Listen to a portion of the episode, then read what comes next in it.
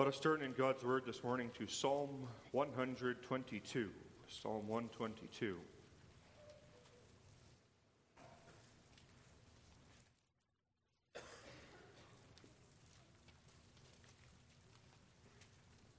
Psalm 122, entitled A Song of Degrees of David.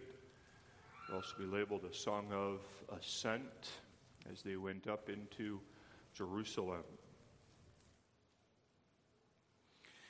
I was glad when they said unto me, Let us go into the house of the Lord. Our feet shall stand within thy gates, O Jerusalem. Jerusalem is builded as a city that is compact together, whether the tribes go up, the tribes of the Lord, unto the testimony of Israel, to give thanks unto the name of the Lord. For there are set thrones of judgment, the thrones of the house of David. Pray for the peace of Jerusalem. They shall prosper that love thee. Peace be within thy walls, and prosperity within thy palaces. For my brethren and companions' sakes, I will now say, Peace be within thee. Because of the house of the Lord our God, I will seek thy good. Thus far, we read God's holy and inerrant word. May God add his blessing upon the reading of the Holy Scriptures. It's on the basis of what we read in Psalm 122 and many other passages besides that we find the instruction of the Heidelberg Catechism, Lord's Day 38.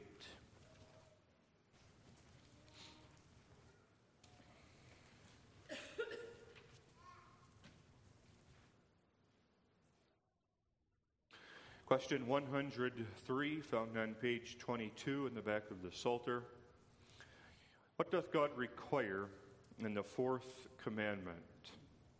First, that the ministry of the gospel and the schools be maintained, and that I, especially on the Sabbath, that is, on the day of rest, diligently frequent the church of God to hear his word, to use the sacraments, publicly to call upon the Lord and contribute to the relief of the poor as becomes a Christian.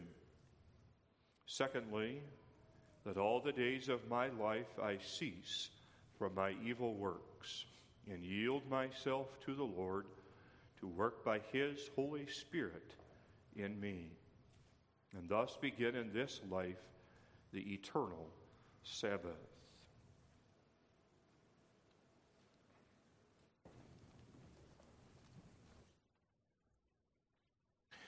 Beloved congregation in the Lord Jesus Christ, there has been throughout the history of the New Testament church many questions that have arisen in the minds of the people of God about the meaning and the application of the fourth commandment.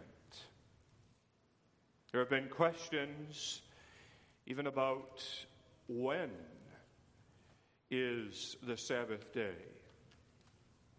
The Seventh day Adventists maintain that the Sabbath is to be honored on the last day of the week, on Saturday, as was the custom throughout Old Testament history, whereas Christianity maintains that the Sabbath day in the New Testament is now no longer remembered on the Sabbath or on Saturday, but on the first day of the week, Sunday. And then there have been questions as well among some as to whether or not the Sabbath must be honored in the New Testament. Some would maintain that because of Jesus Christ, who fulfilled the law through his lifelong obedience and his death on the cross, that then in the New Testament we are no longer bound to set apart the Sabbath day as a special day. And then, among those who do understand and believe that we must keep the Sabbath day holy, that it is a day where we are to rest from our labors, then the question is what does this mean? What does it look like to rest from one's labors?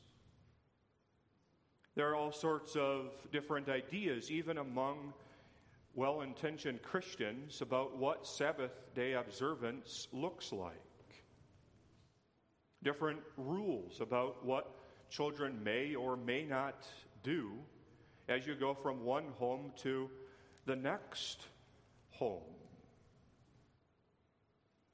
We will not in this morning attempt to answer all of these questions that arise about the Sabbath day. It could be a temptation to imagine that keeping the Sabbath day is about a long list of rules. And that so long as I abide by all of these rules, whatever the particular rules in one's home might be, as long as I'm not watching television on a Sabbath day, as long as I'm not going to my job on the Sabbath day, as long as I am going to church on Sunday, well, then I'm, I'm keeping the fourth commandment. And you understand, beloved, that a mere outward keeping of the letter of the law is legalism. And that's not what God requires of us here. Though there are requirements, and we must strive to keep them, but it's not merely about what we do outwardly but rather it's a matter of the heart. What does your heart desire? Do you long to be in the house of God and to experience that blessed communion of life with God? Do you have joy and gladness when the brethren say unto you, Let us go into the house of the Lord. We consider the fourth commandment this morning under the theme gladness in God's house. First, joyful worship. Second, with the brethren. Third, into eternity joyful worship with the brethren into eternity. The psalmist in Psalm 122 speaks of entering God's house and of standing within Jerusalem. Verse 1 I was glad when they said unto me, Let us go into the house of the Lord. Our feet shall stand within thy gates, O Jerusalem.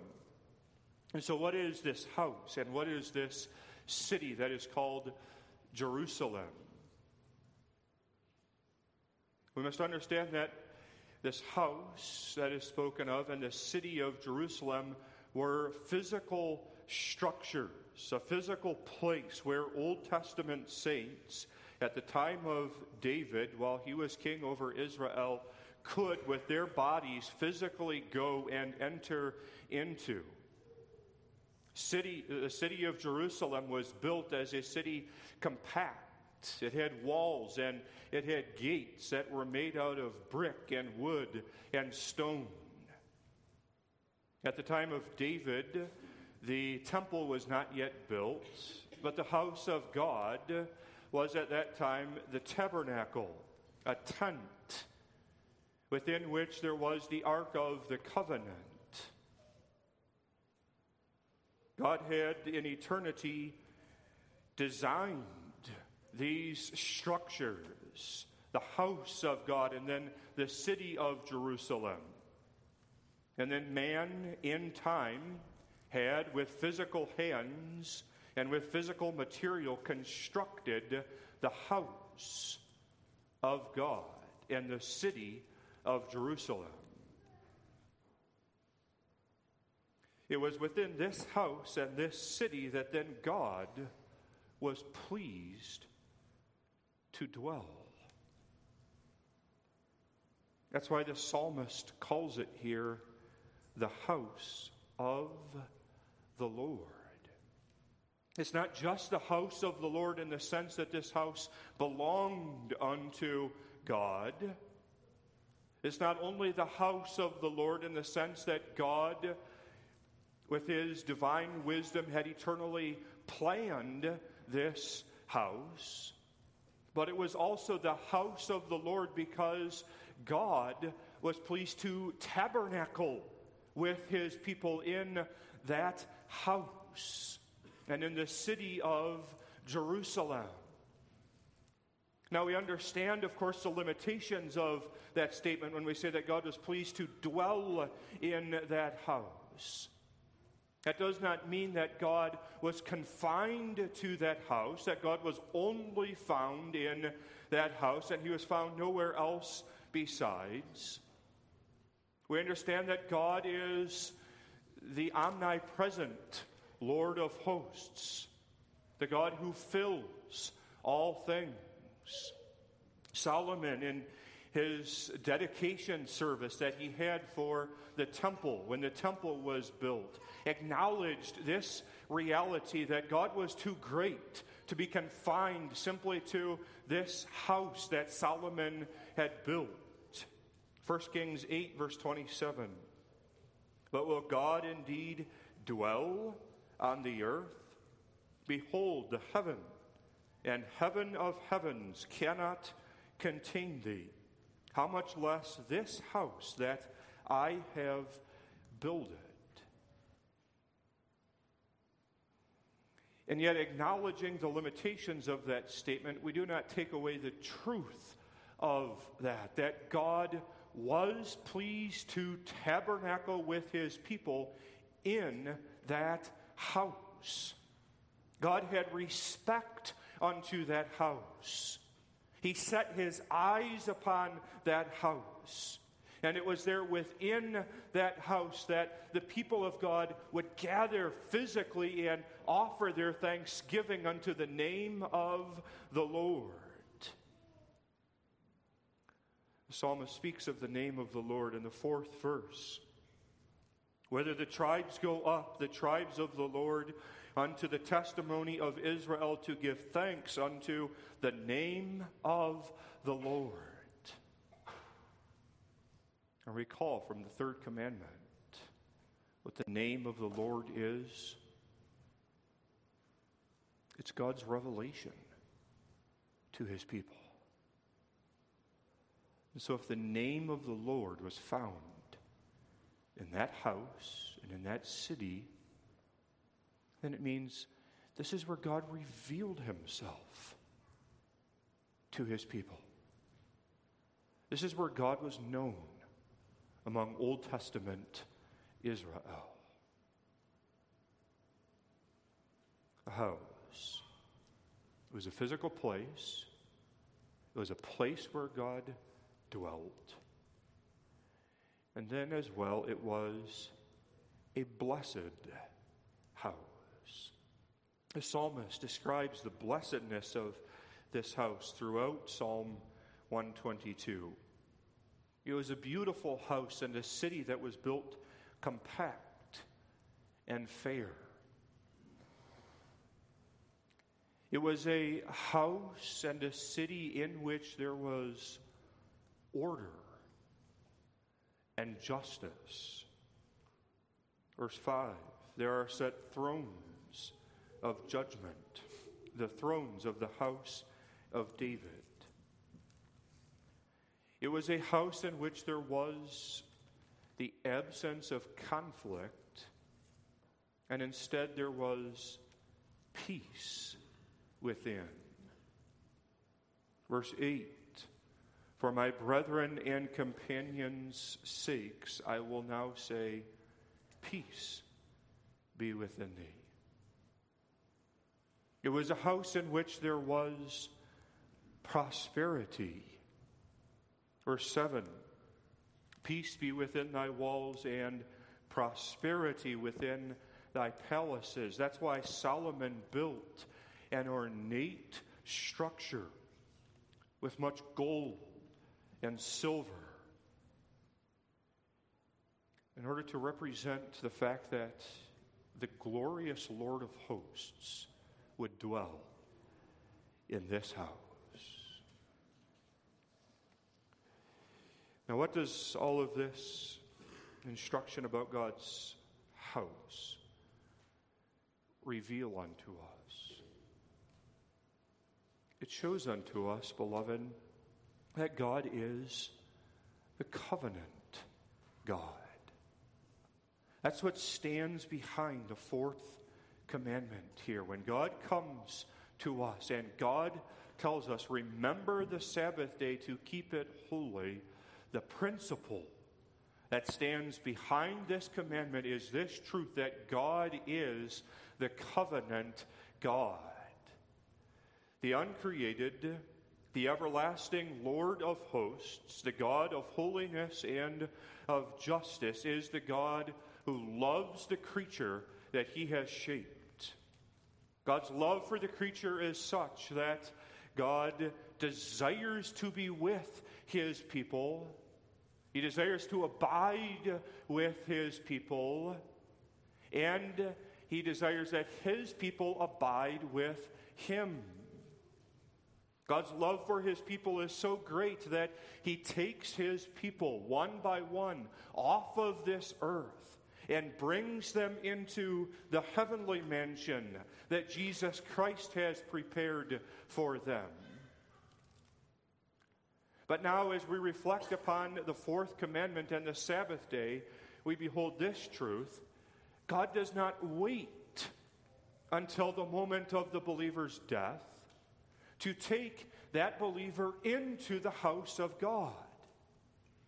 But already on this earth, God privileges his people with being able to enter into communion, covenant with Jehovah God. And the place that God has ordained where that fellowship with Him will take place is especially within the New Testament church. Throughout the Old Testament, recall there was that house. It was a physical house built with physical hands. And yet, it was in that physical place that God was pleased to tabernacle with his people. And so it is that in the New Testament, there is a physical structure that is built with physical hands. There are walls and there are doors, there's brick and there is stone that makes up this building. And yet it is here in this house that God, in a special way, is pleased to dwell with his people. God condescends to us and takes us into his communion. And thus it is then that the calling of this fourth commandment is we must enter God's house and we must worship Him. Remember the Sabbath day to keep it holy, God says. Answer 103 of the Heidelberg Catechism speaks of this calling and of the different aspects of this calling to enter into God's house. What doth God require in the fourth commandment? First, that the ministry of the gospel in the schools be maintained, striking that the very first thing that our Reformed Father spoke of was giving your gifts. Worship is not, first of all, about what I get out of the service, but worship is first and foremost about giving. the ministry of the gospel and the schools be maintained.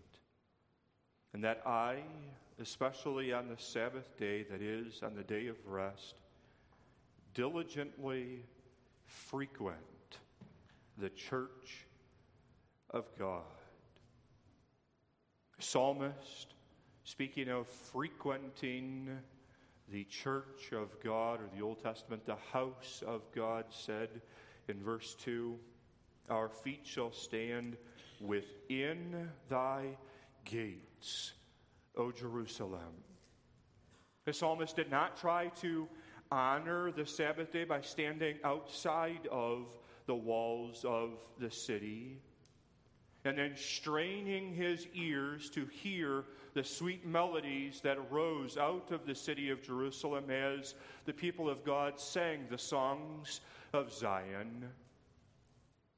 The psalmist did not come up with excuses as to why he could not be within that royal city of Jerusalem, but he said, Our feet shall stand within thy gates, O Jerusalem. The psalmist got as close as possible to the center of the worship of Jehovah God. He did not try to live on the periphery. He did not devote as little time as possible unto worship, but he came. The language of the Heidelberg Catechism, we diligently frequent the house of God. Frequent means to do it as often as possible, to do it more than once. We come twice to God's house on the Sabbath day, and if it were possible, we would come three times to God's house on this day. Frequent. And then we go on here diligently frequent the church of God to hear his word. This is the central part of the Reformed worship service, the preaching of the Word of God. We gather into the house of the Lord because we are eager to hear what God has to say unto us. Ecclesiastes 5, verses 1 and 2. Keep thy foot when thou goest to the house of God and be more ready to hear than to give the sacrifice of fools. Be not rash with thy mouth, and let not thine heart be hasty to utter anything before God. For God is in heaven, and thou upon earth. Therefore, let thy words be few. Taught in Revelation as well, Revelation 2, verse 7 He that hath an ear, let him hear what the Spirit saith unto the churches.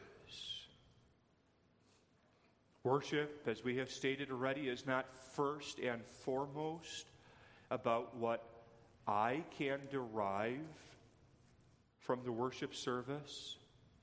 It's not first and foremost about whether I feel satisfied or whether I have some internal need or desire that's met through the worship service. But the worship, the worship of Jehovah God is first and foremost about hearing what God says unto us. God, in His love, sets before His people food, it's spiritual nourishment that we hear as we come into his house. How important it is that we do hear what the Spirit says unto the churches. You see how the Sabbath day observance is so important for the keeping of all the rest of the commandments. Because it is in the very house of God that the Spirit gives unto us instruction about how we are to live our lives upon this earth. And if we neglect that means of grace that God has given to us, if we do not come and hear what God says unto us, then we will not know how to keep any of the other commandments. It was one of the outstanding sins of the Old Testament Israelites as they fell and fell deeper into sin that they failed to give the land the rest that God had commanded them to give it. And so it is absolutely necessary, beloved, that we come into the house of the Lord in order to hear what God says unto us. Come to hear His word, we come to use the sacraments. And then the Catechism goes on publicly to call upon the Lord. And here the Catechism speaks of prayer. The psalmist David in Psalm 122, verse 4. Whether the tribes go up, the tribes of the Lord, unto the testimony of Israel to give thanks unto the name of the Lord. Verse 6 Pray for the peace of Jerusalem. They shall prosper that love thee. What a privilege this is for the Christian that we may as part of the body of Jesus Christ, with one heart and one voice, lift up our supplications unto Jehovah God in prayer. How joyful is this worship! Faithful worship is joyful worship. The Christian must carefully guard his or her attitude as he comes into the holy place of God. The psalmist was glad to go into the house of the Lord. Are you? And am I? We are glad because we come into the presence of one who is infinitely greater than us. We are glad because we are welcome not only into his presence, but even into his home where he dwells.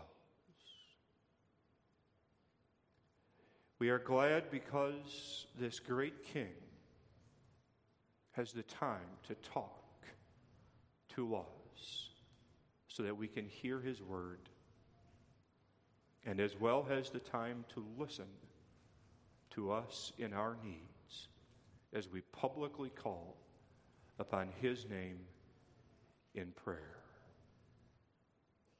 This is what friends do. They enjoy communion one with another. And the more we come to know our God, the more joy we have in fellowshipping with Him in His house. As we gather into his house, we do not come alone. But the psalmist throughout Psalm 122 emphasizes that we gather with the brethren. Psalm 122 emphasizes the communal aspect of worship. He emphasizes this communal aspect of worship because the reality is, by nature, we do not like very much the communal worship of Jehovah God.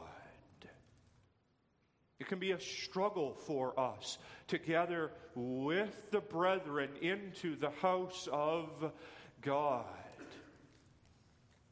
Consider with me some of the objections that man raises against gathering with the people of God in the house of the Lord. For some, the objection is that I've been hurt by others, I've been sinned against by others. There are others in this congregation who have slandered my name, who have not respected me. Who have not loved me, and now I'm called to gather in God's house with them. That's too much for me. I cannot gather with those that have hurt me in such a way. There are some who are opposed to gathering communally with the people of God because what we'll call a spirit of independentism. They have a lone wolf mentality. I'm strong. I don't need to gather with God's people in that house of the Lord. I have great enough strength in myself and in my own personal devotions. I can draw strength from God's word, and that will be sufficient for me to press on faithfully in this pilgrimage. Another objection I'm too busy. I've got too many responsibilities. I'm an important individual.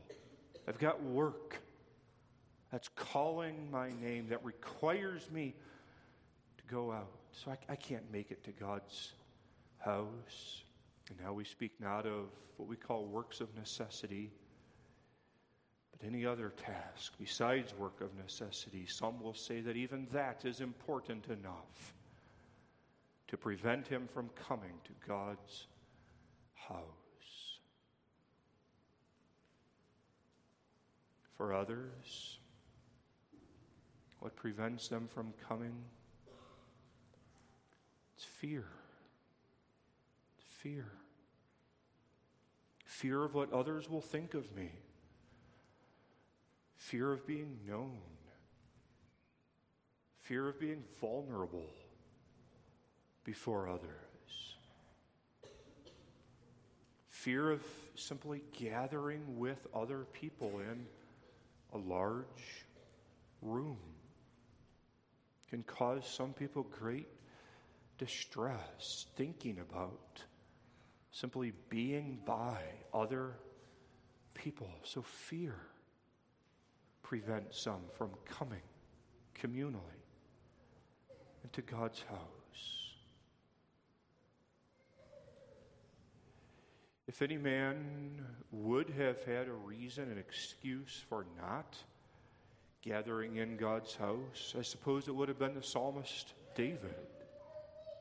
Think of how important the psalmist David was. If anybody had an important work to do, it was David. He was king over Israel. He was busy building the walls of Jerusalem, compact and fair. He was busy defending the nation of Israel against the enemies that threatened the security of the people of God. If there was anyone that would have had an excuse not to come to worship, it would have been David.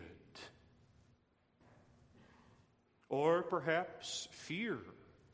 If anyone would have had a reason to say it's, it's not good for my safety to go into a public place, there could be threats to the king, it would have been David. David had his enemies Saul, Absalom later on.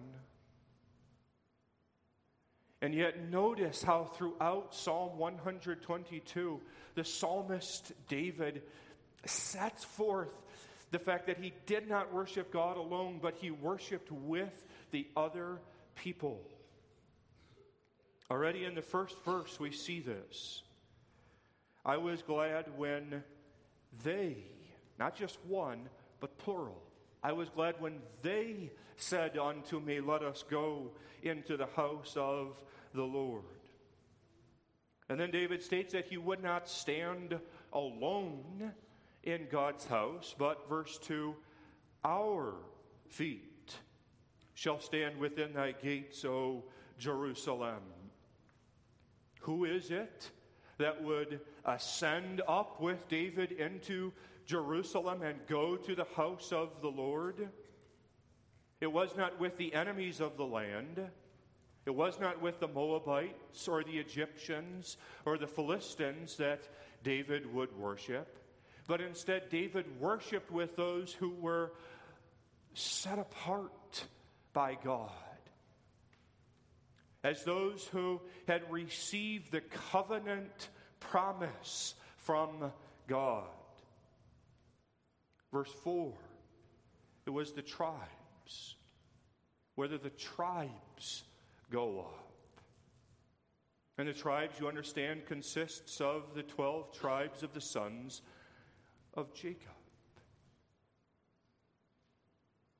And then David goes on to describe further who it was that went up with him into the house of God. It wasn't just those who had been legally set apart by God, designated as the 12 tribes of Jacob, but it was those with whom David had a relationship, even a relationship of love and friendship. Verse 8, he says, For my brethren and companions' sakes, I will now say, Peace be within thee. The Heidelberg Catechism, following the teaching of Scripture as well, sets forth this communal aspect of worship. It calls us, in the middle of answer 103, to publicly call upon the Lord. So, what both Psalm 122 and Lord's Day 38 teach us is the fact that the people of God need communal, public worship. God has created us in such a way that we need to gather one with another in His house. There are exceptions, but let those be the rare exceptions. The time where, because of persecution, there are only two or three who can gather in the name of Jesus.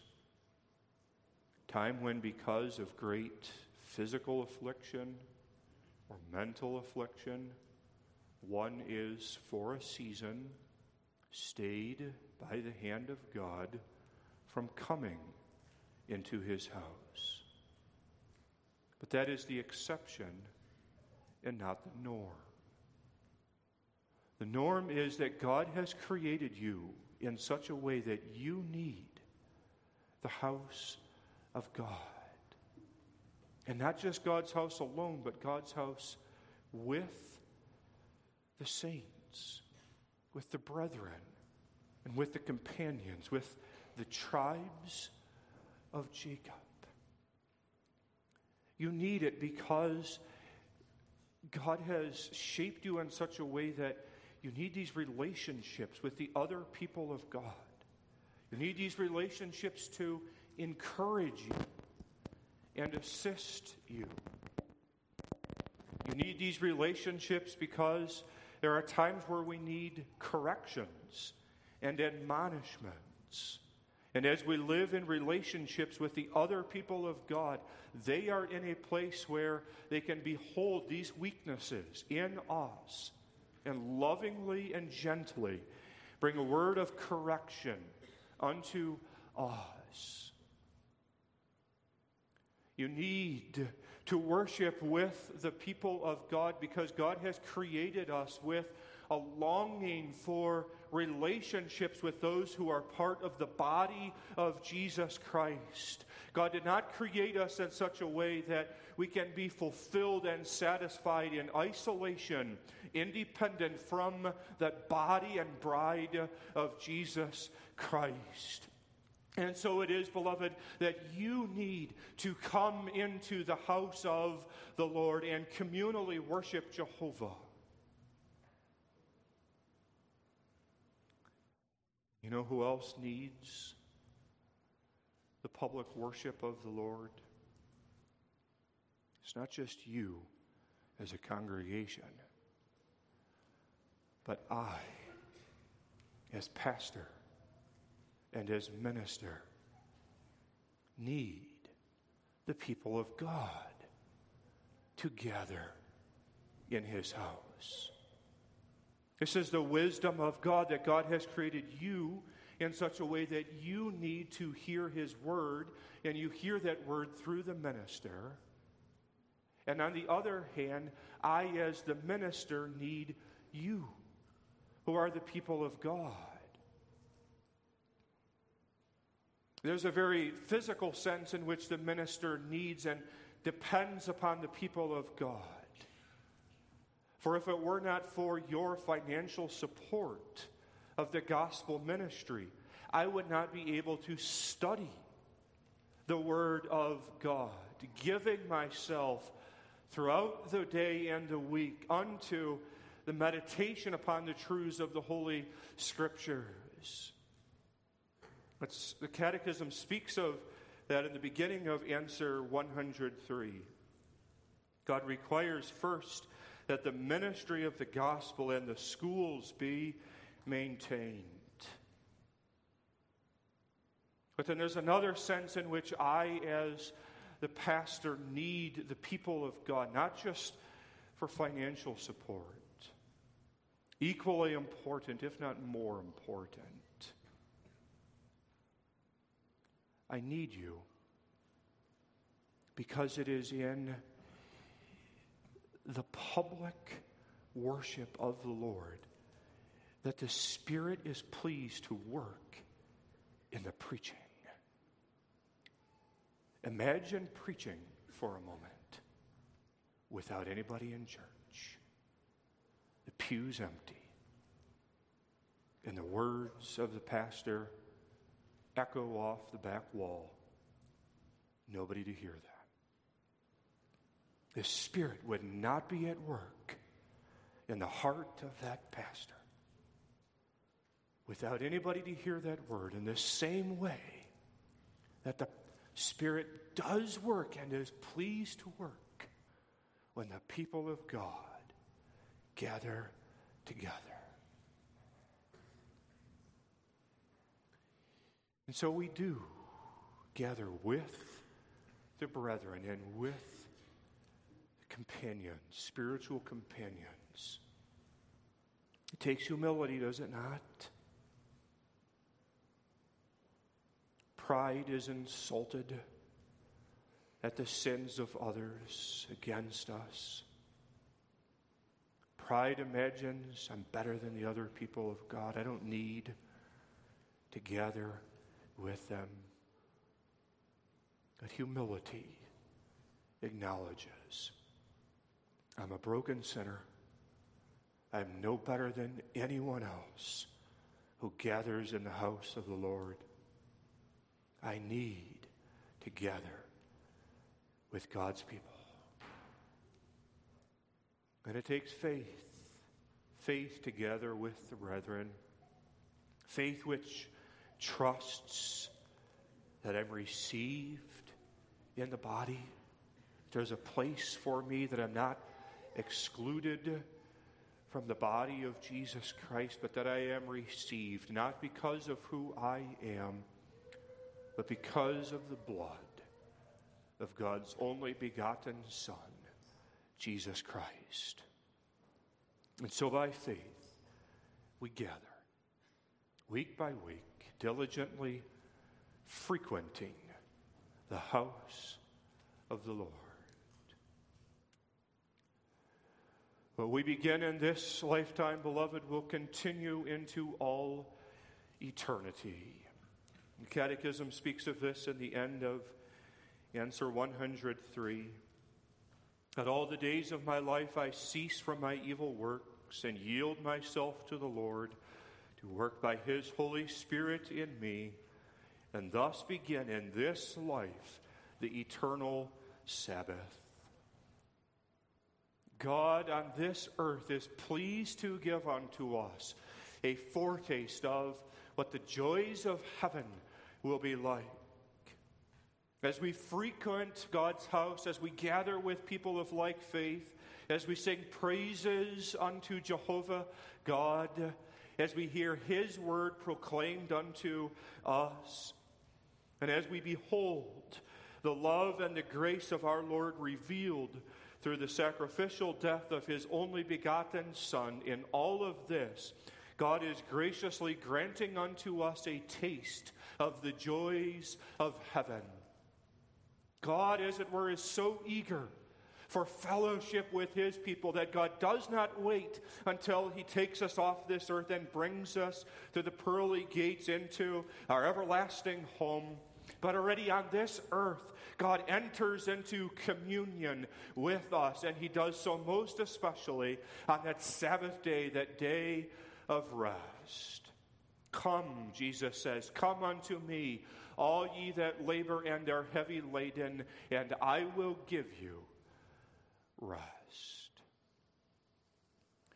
Do you yearn, beloved, for such fellowship with Jehovah God? Do you love his house? Do you cry out for the Lord of hosts? Do you say with the psalmist, I was glad when they said unto me, Let us go into the house of the Lord?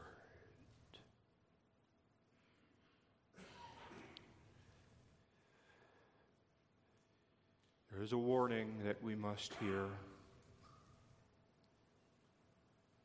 And the warning is this if we do not love the house of the Lord, if we do not love to gather with God's people on the Sabbath day, then that means you will not love heaven. Because God on this earth begins in this life the eternal Sabbath. We do well to evaluate our attitudes and our perspectives towards Sabbath worship the way that we view the worship of God on the Sabbath day indicates the love or lack thereof that we have for heaven. The answer that we give to this question do you yearn for fellowship with Jehovah God? The answer that we give through Jesus Christ and only through Jesus Christ is yes. I do love it. I feel in my heart that need to stand within the gates of Jerusalem. When I miss a Sabbath day worship service by reason of sickness or illness, or because of a work of necessity, I sense that I have missed out on that taste of heaven upon this earth. And so I cannot wait then for the next Sabbath day to come where I can gather with God's people in His house. Yes, because of Jesus Christ who condescended into this world and who took away the curse of my sins which were due unto me through Jesus and because of Jesus, the Christian answers yes. I am glad to go into the house of the Lord. Amen.